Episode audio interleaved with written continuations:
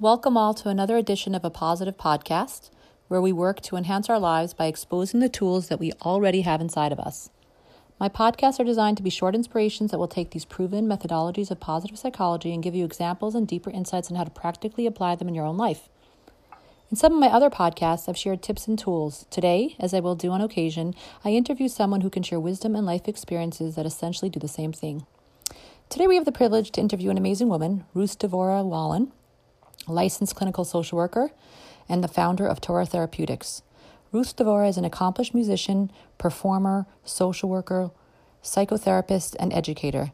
Ruth Devorah makes her Torah based therapeutic techniques accessible to the lay public by distilling therapeutic concepts from the Torah in general and in particular Hasidic philosophy and creates cutting edge educational materials for her audience and clients. Additionally, Ruth Devorah spent some time in both Morristown, where I grew up, and in Los Angeles, where my husband grew up and knows both of us personally, and is someone we are proud to call a friend.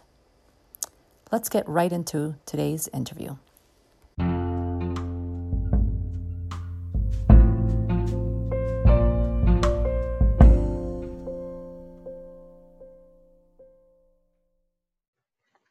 Good morning, and welcome to our podcast interview with Ruth Devorah. It's truly an honor and a privilege. You know, Ruth Devorah and I go way back. I've known you for at least 30 years, the past 30 years. I grew up in yeah, Morristown. You're only 35. you're right. only 35. Growing up in Morristown, New Jersey, my family had the privilege of hosting you for many Shabbos meals. And I, but I really got to know you when I was 16 years old, studying in Beis Rivka High School in New York. And I had the privilege to commute with you many Friday afternoons from your job at the nursing home in Staten Island. We would travel Yes. from Staten And- Island back to and- Morristown, Actually, Brooklyn, the end of Brooklyn, Brook- right before Staten Island. right before the bridge, right? Exactly. And um, I remember many of conversations that we had during those trips that left me with lots to think about and ponder. But my favorite part about our time together was your positive energy, the vibe that you give off, which is really uplifting and heartwarming. And whenever I would reach out to you during the past 25 years, I always felt that you were happy to speak to me. You were always eager to help. And I Well, love there's that. There's no baloney. There's No no, baloney. baloney. I'm right there with you. I love it. So I'm going to ask you some basic questions today. You know, I've always had the sense that you love what you do and that it fills you with purpose and meaning. You give off this happy go lucky vibe and it comes through in all that you do. Did you always know that you wanted to be a social worker? I think that's your official title. Um, Well, that's one of my official titles. I'm, I I wear a lot of hats or head coverings of whatever sort you you prefer. what brought you to this realization that you wanted to get in this line of work? And, and also, addition, in addition to that, what's your favorite part of being a social worker? And what's your least favorite part? My favorite part of it is I love people. So I call myself a social worker. I'm social and I work. I love it. okay but the least favorite part of it is the paperwork so i went Ah. to social work school thinking i'll be nice to people and i realized that a lot of it has to do with paper now i don't you know now it's digital a lot of things but that's the least uh, favorite and i don't have a requirement to do a lot because most of my clients are private paying and i don't need to deal with insurance companies and things like that as a matter of fact most of them are your sisters, meaning shluchos, your emissary friends around the world. And I just love it because I feel like this is my, you know, I said to a gentleman the other day when he thanked me, I said, You guys are my nieces and nephews or my brothers and sisters. Love it. And I really meant it. And, and I could feel that I, I can feel that they feel it. I, so yes, so let's rewind to, you gave me about six questions in that one question. So happy go lucky, uh, how did I get into what I'm into? So I've always had a really good nature, and I can tell you that I I know it comes from my mother's side of the family, and my grandfather Oliver Shalom had a huge influence on us. He was not observant the way you and I would say, maybe keeping kosher laws and the Sabbath laws, etc. My grandfather Oliver Shalom was a Reformed Jew, born in America. My family goes way back. It's shocking that I'm even Jewish considering Wow. because we go way back to the original reform emigration from Germany to to the states. So he was always upbeat. He wrote humorous poetry. As a matter of fact, last year Uh, I published a book of his poetry that sounds like Torah. And my mother helped me almost as a last will and testament to Wow. choose which poems she liked most. I went through, he's got 13 books of poetry right here on my shelf. And there some of them are just funny, some are very deep and philosophical, and many of them feel like Jewish philosophy or the philosophy you and I love, which is called Hasidut or Hasidus. And it feels like he was a Hasid, but he didn't ever sit and learn Torah. So what I did is I culled the poems that sounded like Torah. Before my mother passed away, it, it kind of kept her motivated and I sat by her bed and she was convalescing at one point in a nursing home. And I would read her the poem and she'd either give me a thumbs up or a thumbs down or a shrug of the shoulders. So I kept the thumbs up and the shrugs and I divvied them up into various themes. And I have a beautiful book uh, Wow. of my Gramps poetry. And so that filled me with this optimistic kind of upbeat thing. My mother had a good sense of humor. Music was was her thing also, so that turned me on to music. And my mother was very involved in temple, even though it was reform. But she was the first woman president of the temple. So I had a really quote unquote good Jewish uh, experience, even though it wasn't sufficient at the time. Mhm. And I remember, so you asked me, how did I get into what I'm into now? It was definitely a process, but I can remember literally being in second grade and knowing and sitting, I know what class I was in. This is how peak experience a second grader's experience could be. Wow. I had a music teacher in public school, not religious, but Jewish. I had a, a music school, music teacher in Sunday school.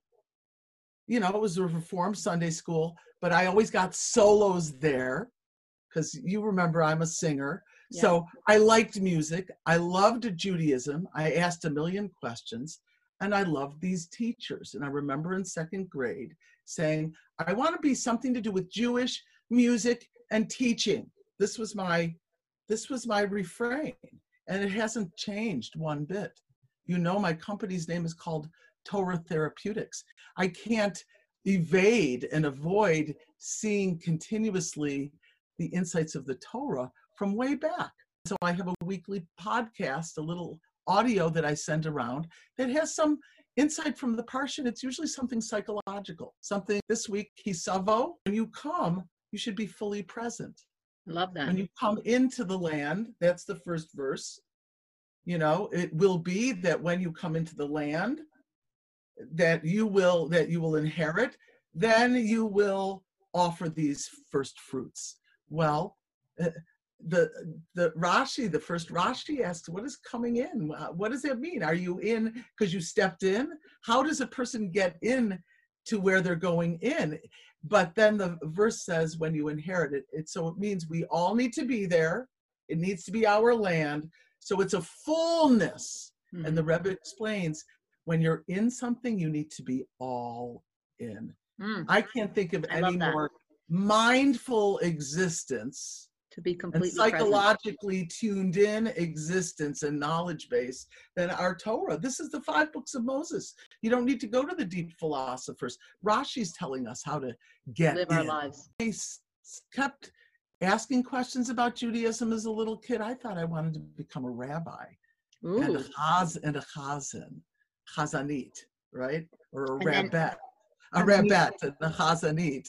But but it, it led me to meeting Chabad, and that that answered my questions. I the the questions kept being begged, and Mm. then how did I become a social worker? Well, you see that the the spirit that I have and the educational element of it and the Jewish element fits with my working with many of the emissaries of the Rebbe, right? So that makes sense. But where did the social work piece come in? So you may recall this woman, Roxanne Perry, Mhm. Alea Shalom. So she was a fabulous graphologist, probably the preeminent graphologist in the late 20th century. Of, of let's say, I could say the whole world because she was a world to me. And I was working for the Hechts at national committee. I was directing the Ivy League program and working with various other programs. And one of the things I did was I helped Shia Hecht with his deprogramming. Uh, we'll call them uh, exciting episodes with with Shia okay? Because there was always something. It might have been a kidnapping. It might no no no joke. I had no idea that you were involved in all that. That oh, is yeah. so and, exciting. and, and, you know i felt like a cowgirl you know? Like i was a cowboy. Like he's he's you know he's yeah. he does some interesting and energetic things. And in those days he was in the cult busting. Busting yeah.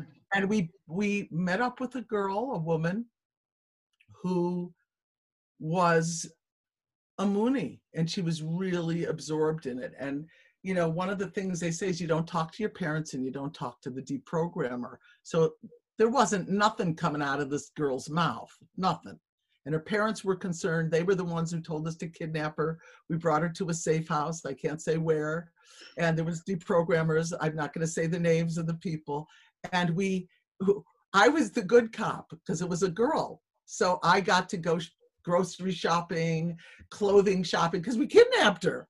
Right. We, she didn't have anything. She didn't pack her bags, right? So, so I was trying to get in good with her, but she wasn't talking to the deprogrammers. So Shia took her handwriting sample and sent it to Roxanne. And what we got back was a bio of this girl. It was so accurate that I could go in there. She basically said that she she likes the the arts and she's into classics. So I I told her I was into music. Oh, I'm into classical music. And we had a conversation. I went out and bought her in those days. They were called cassette tapes. I don't know if you remember what those things yeah, were. We went I, I, went out and bought her some classical music and a little tape player, tape, tape recorder player. Anyway, to make a long story short, I was so intrigued by the graphology that later on, when I had a chance, I was interviewing kids for the Ivy League program and traveling from city to city. And that was the day when faxes, people didn't have faxes. That was the day you had to go to a drugstore or a printing shop, right? Maybe a doctor's office had a fax machine, but certainly the private home didn't have it let alone the internet didn't exist at that point. So I bring all of my materials from when I was a little kid, handwritten things, songs that I wrote, and a chronology of things, but I didn't tell her the chronology. I sent her these copies, faxed them, and I was traveling. I, you know, I was at Yale and Harvard and it went going around the Northeast here, and then I went home a week later, and in the mail, in the mail was my analysis, and she basically described me as a therapist. Really? Mm-hmm. And many other un, as they say in French, friggin' believable things. So she's so she was spot on. She was spot on, and every once in a while, it's in my my uh, cabinets over there. I, every once in a while, I go over there and I pull it out and I read about myself because I keep evolving. She she spoke way into the future. It was prophetic. There's something in there that I've never touched, and I haven't really had an interest or an opportunity to, but she says I could be a sculptor. Ooh, who knew? Yeah, who knew? I'm not surprised. I'm not surprised, Ruth Devorah. I am not surprised. Soul sculpting and exactly and neshama, neshama sculpting. So I want to get into a little bit of the a few questions with regard to mental health. Yes. I once heard that people, you know, somebody said that mental illness is like a Jewish disease. Do you, first of all, do you buy into that notion? And and if so, why do you, why do you think it is a Jewish thing? Because it is seems very prevalent in our um, communities, and seems a lot of people are struggling with that. In addition, there's still so much shame and stigma and secrecy surrounding mental illness. Um, people are not sharing and they're still hiding their struggles because it could might it might negatively affect their shidduch or their family sure, reputation. Exactly. Absolutely. And I mean, yes, we do see a lot of progress as well. I mean, you see this Neshama's podcast, you see people coming out and sharing their stories. And you know what? My my my day is booked. My day is constantly booked. COVID, quote unquote, didn't help matters. In other right. words, augmented the the the anxieties and the fears and the phobias you know probably I, I don't mean to start sounding political here, and then I'm going to go back to all of this. Yeah, I want to stay away from politics. Yeah, well, it's not politics. I believe this is psychological. I believe if there were not fear mongering, there would be a lot healthier people today.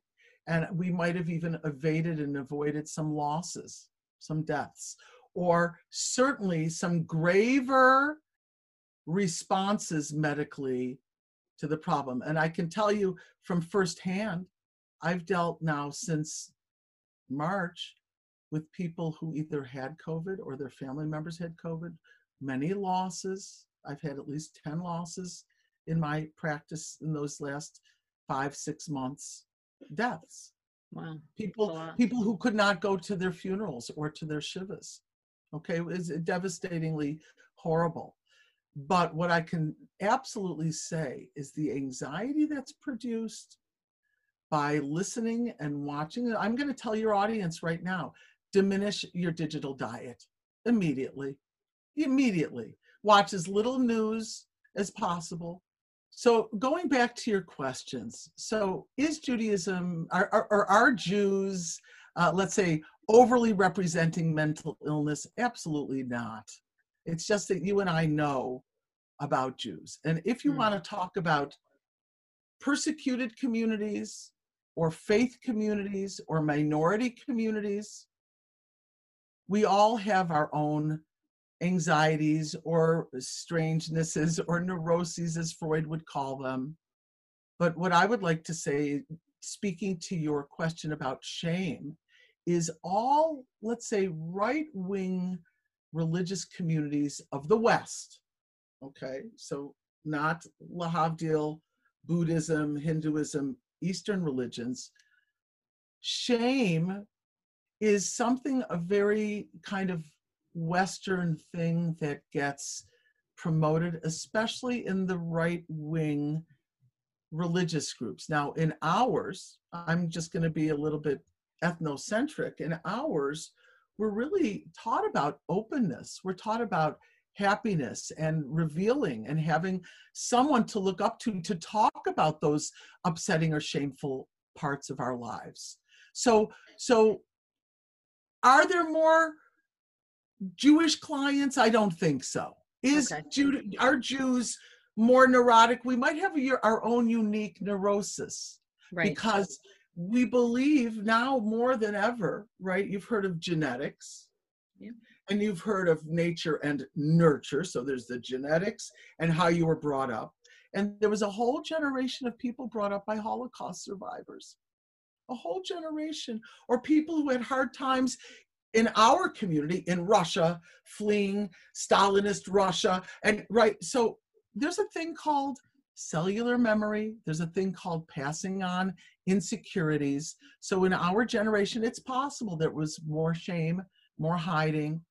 Hmm. Um, I know people who have been through the Holocaust, or you know, I'm, I'm not going to be explicit, but you know very closely the daughter of a Holocaust survivor. And in the early part of her life, she didn't have this level of inspiration and intuition and freeness and openness, right? Because when you're brought up by a Holocaust survivor, there are limits. Yeah. They're So, totally different. so I don't think it's a Jewish problem in, in necessarily. However, it is a Jewish solution. I like that. now, that. Freud, let's say, was our first first Jewish solution, quasi solution, because some of the stuff is unbelievable, and some of the mm-hmm. stuff is unbelievably, let's say, off compared to our Torah psychology, right?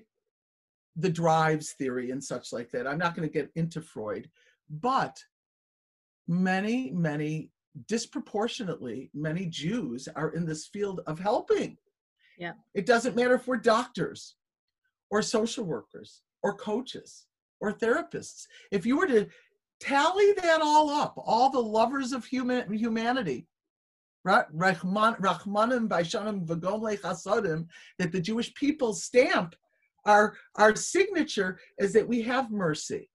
We have a little humility sometimes, not all of us, not me. I say I'm humble, but emphasis on the bull part of the humble.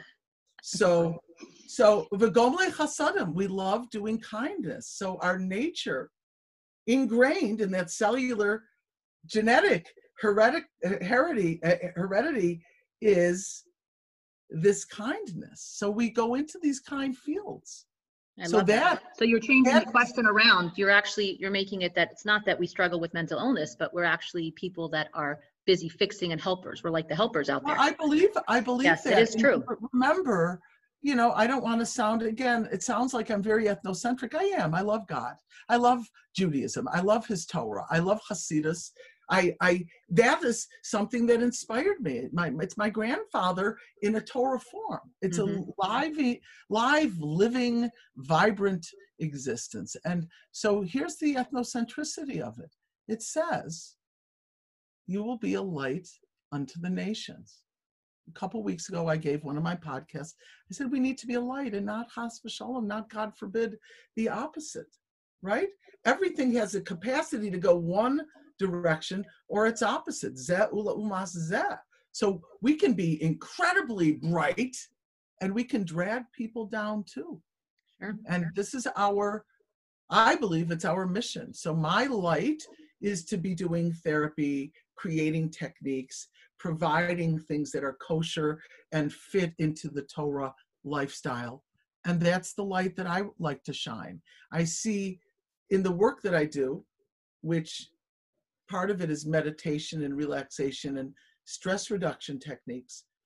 In the meditation arena, what is called in the world mindfulness is really very Buddhist informed. Um, psycho psychological themes. It's called Buddhist psychology. It's not just Buddhist theory or Buddhist concepts or Buddhist ideology. They call it Buddhist psychology.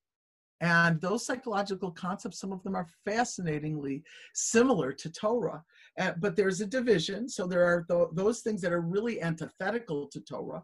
So if you don't know enough Torah and you don't know enough Buddhism, you think it feels nice. Right. And there are things that are absolutely consonant with Torah that I would call in the middle ground, like positive psychology.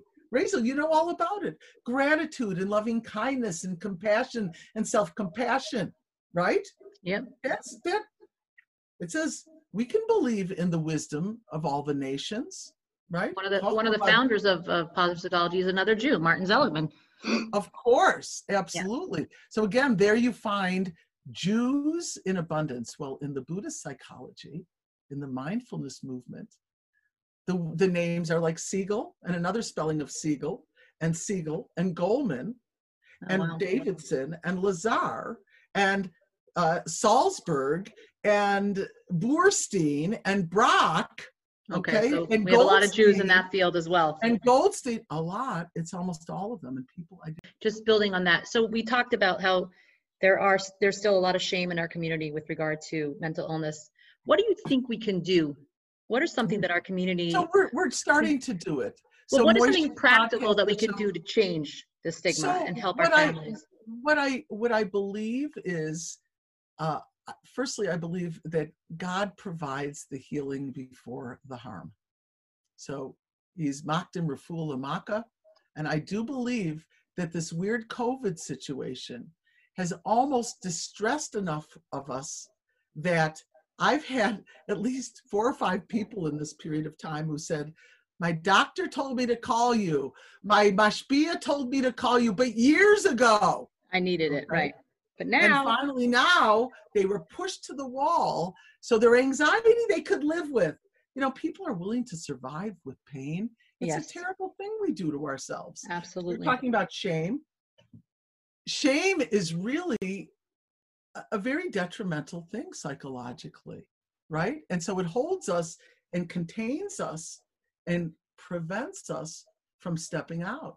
So I believe the forcedness of some people who were by nature anxious. Some of these people say, I was anxious when I was five. And then when I went to seminary, it was very anxiety provoking and I didn't want to leave home and, you know, or college, whatever. And, and, you know, now they keep escalating with the comfort level of yesterday. Okay, so I'm managing. So I'm managing with two kids, I'm managing with six kids.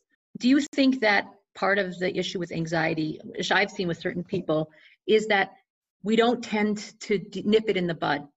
If we were to fix it or help find tools and interventions to kind of catch early, it would become it would be less of an issue because we allow ourselves you, to experience Rachel. pain and allow ourselves to i can handle this i can deal with this i can deal and then it becomes so big and so that we have panic attacks and then we need medication and then we we can't Okay. cope You're, you're speaking. You're speaking my lingo. You're speaking straight to my language. You're talking like you're you're you're singing to the choir. Okay. Okay.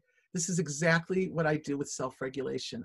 I I might be, um, let's say, scorned and looked down upon by many therapists because I do not give all of that I consider excessive time and permission to wallow. If someone is coming to me, they're coming because either they're desperate and need tools right now, or they're motivated to heal themselves. So if a person just comes, I call it and brechts, throws up week after week, her problems, her problems, and maybe I give her an insight or a tool and she doesn't implement it. So after a while, I might even ask her if I'm helping her. She might say, yeah, because she doesn't mind nursing and her husband has plenty of money to throw at this and he wants her calm and happy. So if she's pacified with a weekly appointment, that's not my style. I will refer her to someone who has a little bit more. I mean, in positive psychology, definitely we talk about this idea that it's about going forward. It's not about your trauma. I mean, you have to you have to grieve. If you don't wait, grieve, wait, wait, wait. So, so I think we need to nip a point in the bud. You mentioned nip in the Right. bud. First, one needs to acknowledge Mm, that suffering and pain. You don't need to wallow back in there. But if there's no acknowledgement, and what you said before, like the stuffing down, that the person doesn't think about it. So, Right. like I mentioned, I got someone five years ago, the doctor told her, and then there's another baby, and then another baby, and she keeps escalating because she's not taking care of that original anxiety. So, there's that stuffing down. I'm mhm. not talking about stuffing down. I'm talking about, okay, doc, I'm going to share with you what's been going on and the patterns in my life. I need insight. I Mhm. want to get out of my patterns. Then there's an acknowledgement, as the expression goes, if you can name it, you can tame it. Yep. But if you're not talking to someone, you're not actually verbalizing and getting it out there, right? Or writing it down so that you can really assess it a little bit more objectively with a third party.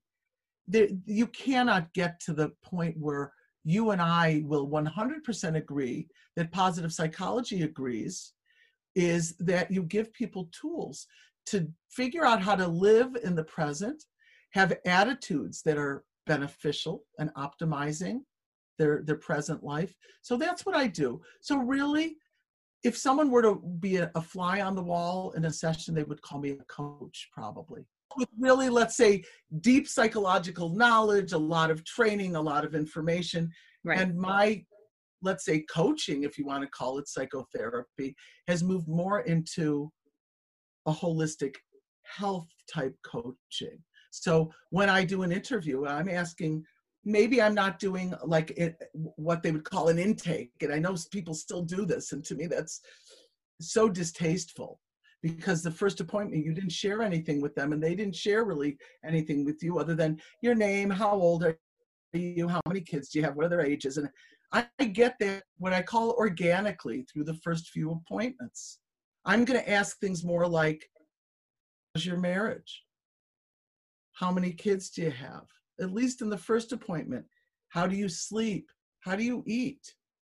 Do you get out? Do you get out in the sun in the summer? Right things that are more relevant to right now. If she's not sleeping and she's got a six month old and she hasn't slept in the last six to eight months well you know what? We're gonna we're gonna focus on something completely different than let's say the marital issue. She Right. needs to sleep first. Do you know what i'm saying? She needs to get well. And Yes. this is clearly the torah approach we know that when there's a, a matter of pikuach nefesh, of safety and life and limb, you go for that first. You don't start teaching Torah. You don't start, you know, doing deep philosophical things or go back into history. You deal with the here and now so that you can have more here's and nows. I like that. I have a question for you. You said about stuffing down and like running away from our feelings because I know that with the internet and all the technological, you know, technological devices that we have, we are able to effectively run away from our feelings by distracting ourselves with other people's lives on Facebook, yes. I like to call it, or you know, or working for those endorphin rushes that we get.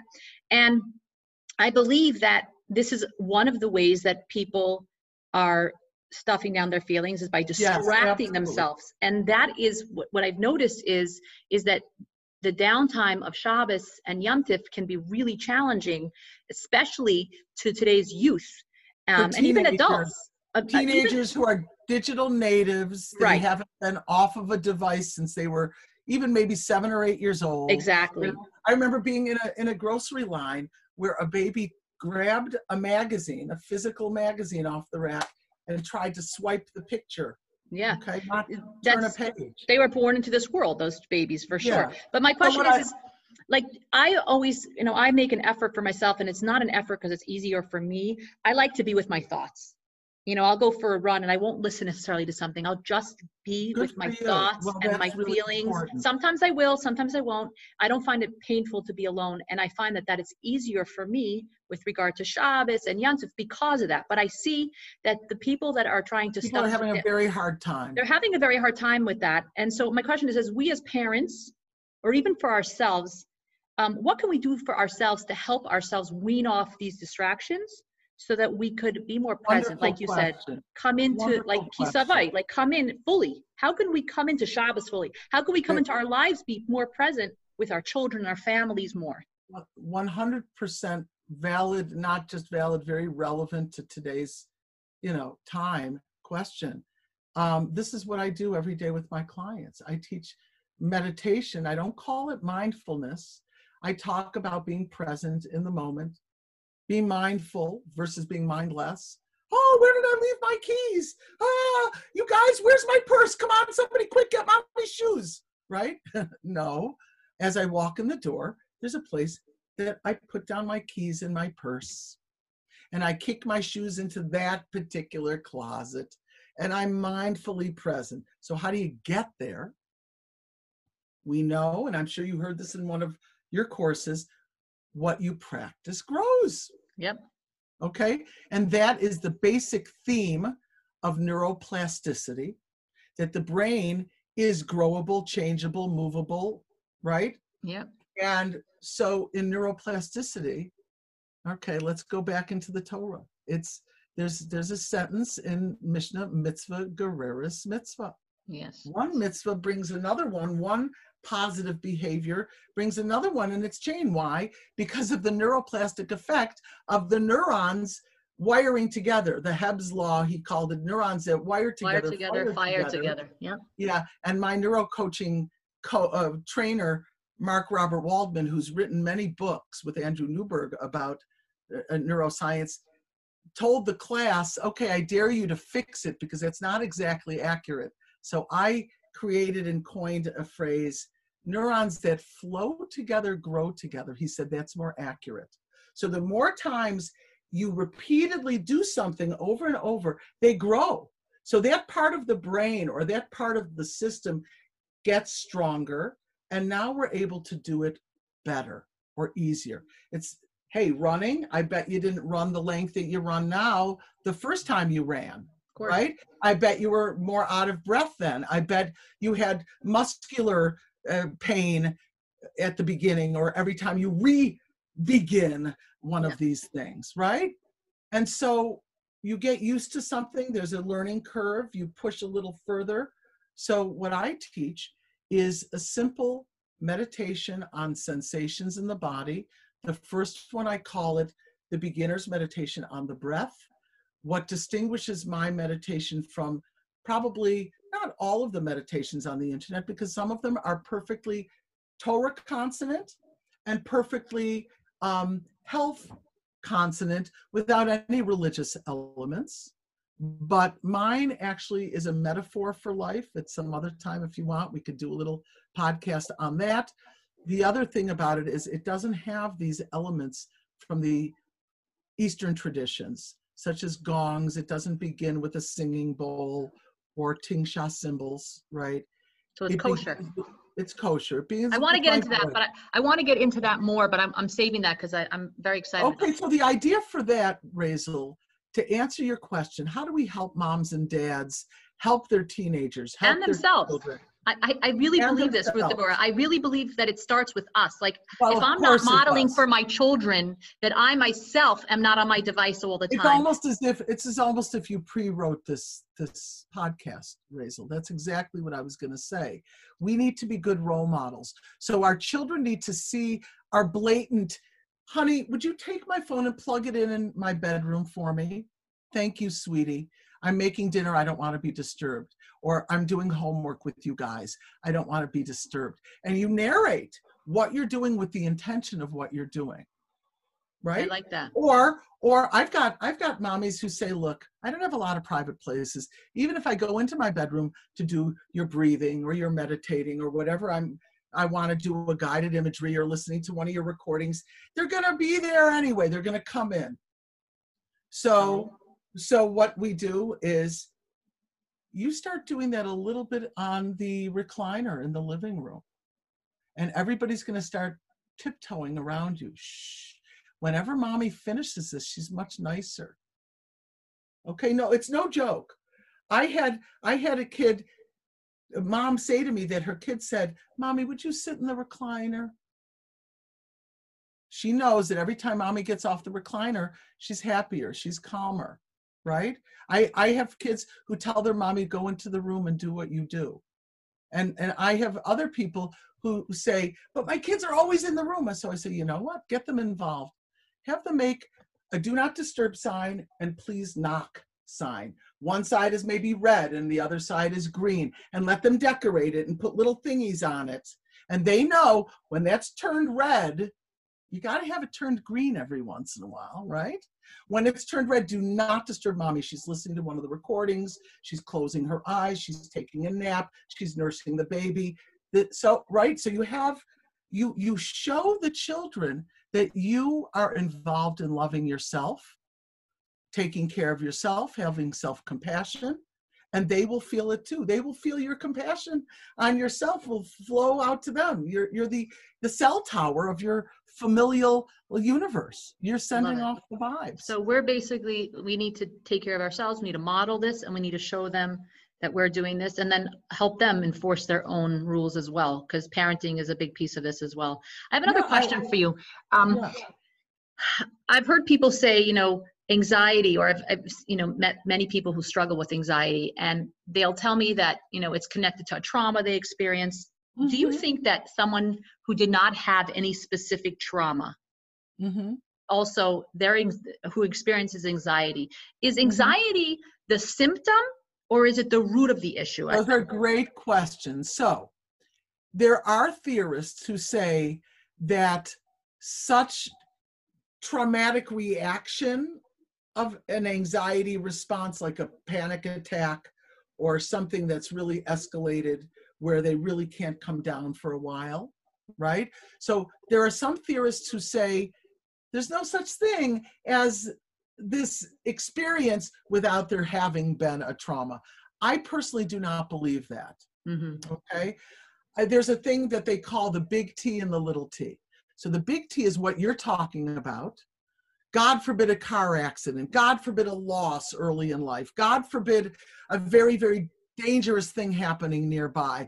Being part of a like like Israeli kids growing up in a war zone. Right.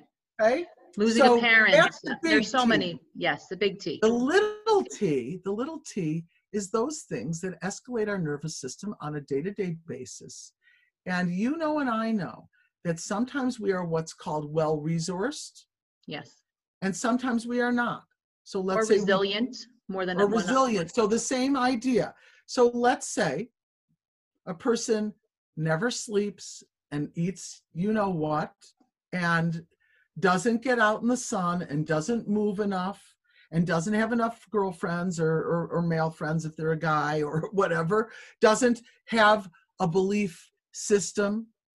These are Either all, these are God all things that you're listing that are co- components of a healthy, whole. Right. So they let's say a person is in the ditches, right? hear Like you. that. They're not so resilient, and a little T happens. They might have a bigger inner T experience than you know. So you could say, like uh, Harville Hendrix in his relationship therapy, Imago relationship therapy, talks about an old ski wound. So I went skiing as a kid, as a teenager, and boy, did I get a really bad boo boo. But it doesn't bother me except when it's really humid on very cold days. And you know what? I'm talking with my friend and she says a joke and she goes like this Ah, you killed me. Right. I didn't kill you. That was a love tap. Right? But why did it? Because there's cellular memory there. Ouch, that's old.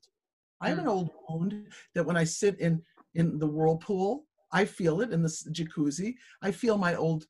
It was a bike accident. I was knocked off of a bike. I still feel it when the water is pressing on that. So what I'm saying is, when we're less resilient, an old little ski wound could be reactivated. So a little T, that's Become nothing a big two. could become a, a bigger T, especially if it's not acknowledged. If you don't name it, you can't tame it. So you got to acknowledge it. You got to bring it to the fore, preferably discuss it with an outsider, right? And get an objective, more outside opinion, right? Because you know it says the Ein chavush matiras atzmo based hasurim. The prisoner cannot extricate himself from the prison cell. He needs a warden. He needs a guard with a key, someone who's from the outside to be able to help. Right. No, these are great. Uh, One more question with regard to that. Um, If any of my listeners currently right now are struggling with anxiety, not even debilitating, just, you know, subtle anxiety Yeah, yeah, I deal with the nice normal person too. Right. yeah, Who's just Some- dealing with What's something practical that, like a tool or something that you can tell them that they can use or say, a mantra, something to help themselves move forward? Okay, so I wouldn't even use the word mantra. So you might say affirmation, Affirmation, correct? Yep. positive statement. Mhm. Uh, you know, there's there's a, a concept called earworms, right? A song that keeps going on in your ear, right? So make your own little positive thought stream. So create a positive affirmation that you either say or sing that cheers you on to the next level. So I ask people, give me five goals. Well, I want to be more optimistic. I want to be a little bit stronger. I want to get out more, right? So we would help them. I have a whole system. As a matter of fact, if you want, I can give you my email address now. If people want, it's a little hard to spell. It's the word Torah without an H, T O R A, and then therapeutics, T H E R A P as in Paul, E U T I C S, at gmail.com if anybody wants these materials. So I, I do what I call the three legged stool. I teach people how to relax their mind through a meditation, how to relax their body through a relaxing, slow breathing technique, and how to relax their soul by trusting, because the antidote of worry is trust. I'm calm because I, I know that Hashem, that God has my back, that He's taking care of me. So I teach basic techniques that they should read. You know, you probably know this book. It's called In Good Hands. And I, I have a PDF of it from HebrewBooks.org. And it's a, a collection of 100 letters of the Rebbe that are about trusting that God's got your back.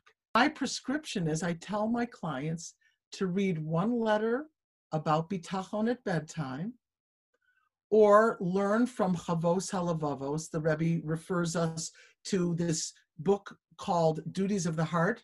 There's one really long chapter called The Gate of Trust, Sha'ar HaBitachon. So that kind of a thing, any study in bitachon, preferably at bedtime, you're not looking at digital devices. You could listen with earbuds soothingly. What you want is about five minutes of something that I call a calm balm right? The neshama, the soul feels calmed because you're in God's hands. You're in good hands.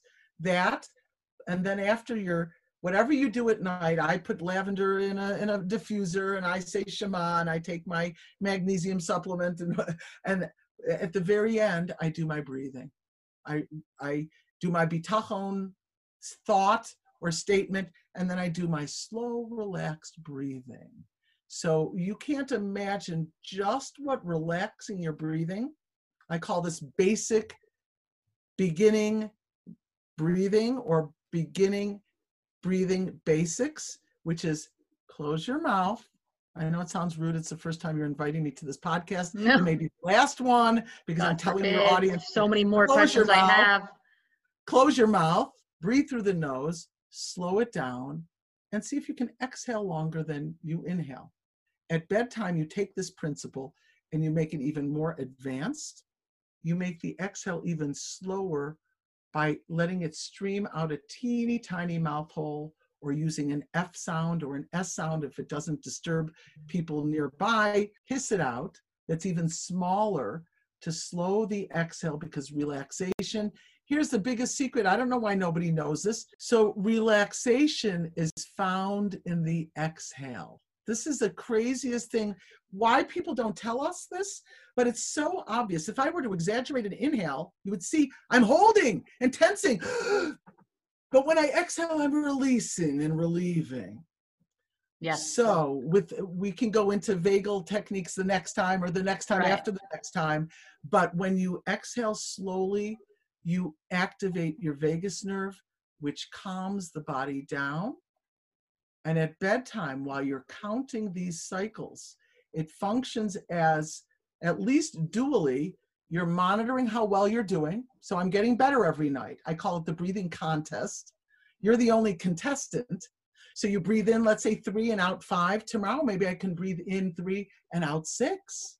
So get in better at it. four and out seven. And you keep improving. So it monitors your improvements, but it also pushes out all of those anxious thoughts about COVID and homeschooling. Because you can't do two things at once. If you're focusing on you- your breathing, you you can, but with language. So here is a fascinating concept.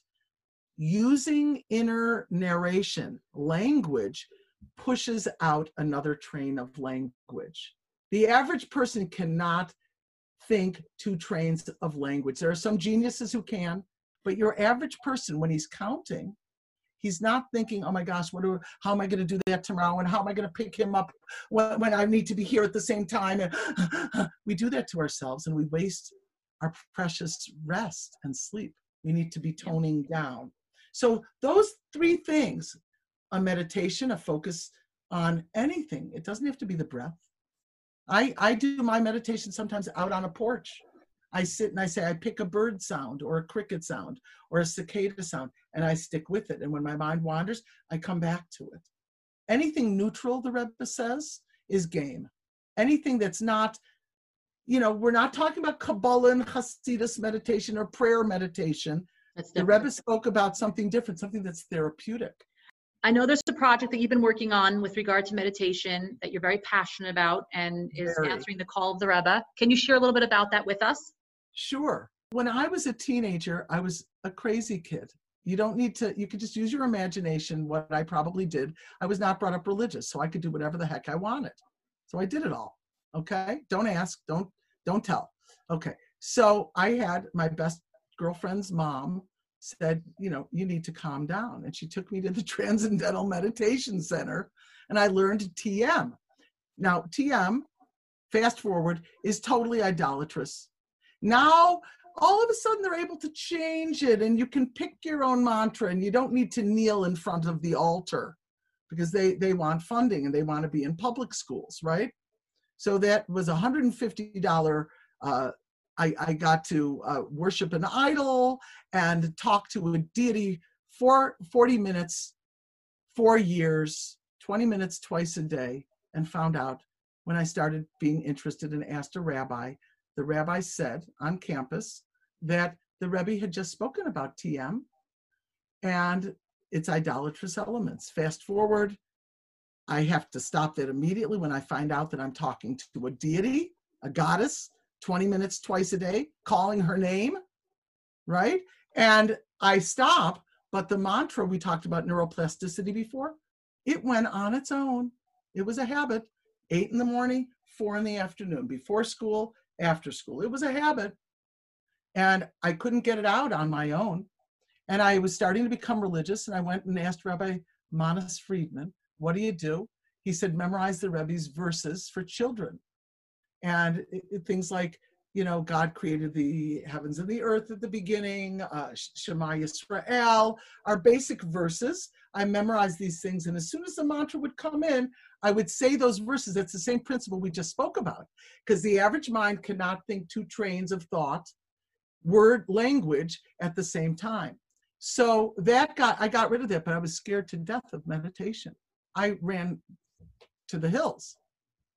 Then I became a therapist learned about hypnosis, then started teaching relaxation and hypnosis, then found out again, re-found out that the Rebbe spoke about meditation, see meditation as ubiquitous on the internet in the format of mindfulness, see that the Rebbe was not just speaking about TM, but he's speaking maybe more now because we've got the internet and it's more widespread.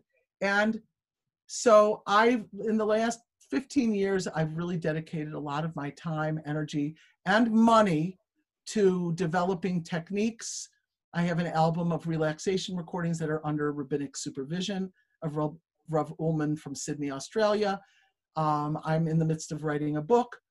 I have a PDF booklet, a PDF that just came out that's really gorgeous. You'll get it on Sunday, Razel, with your email.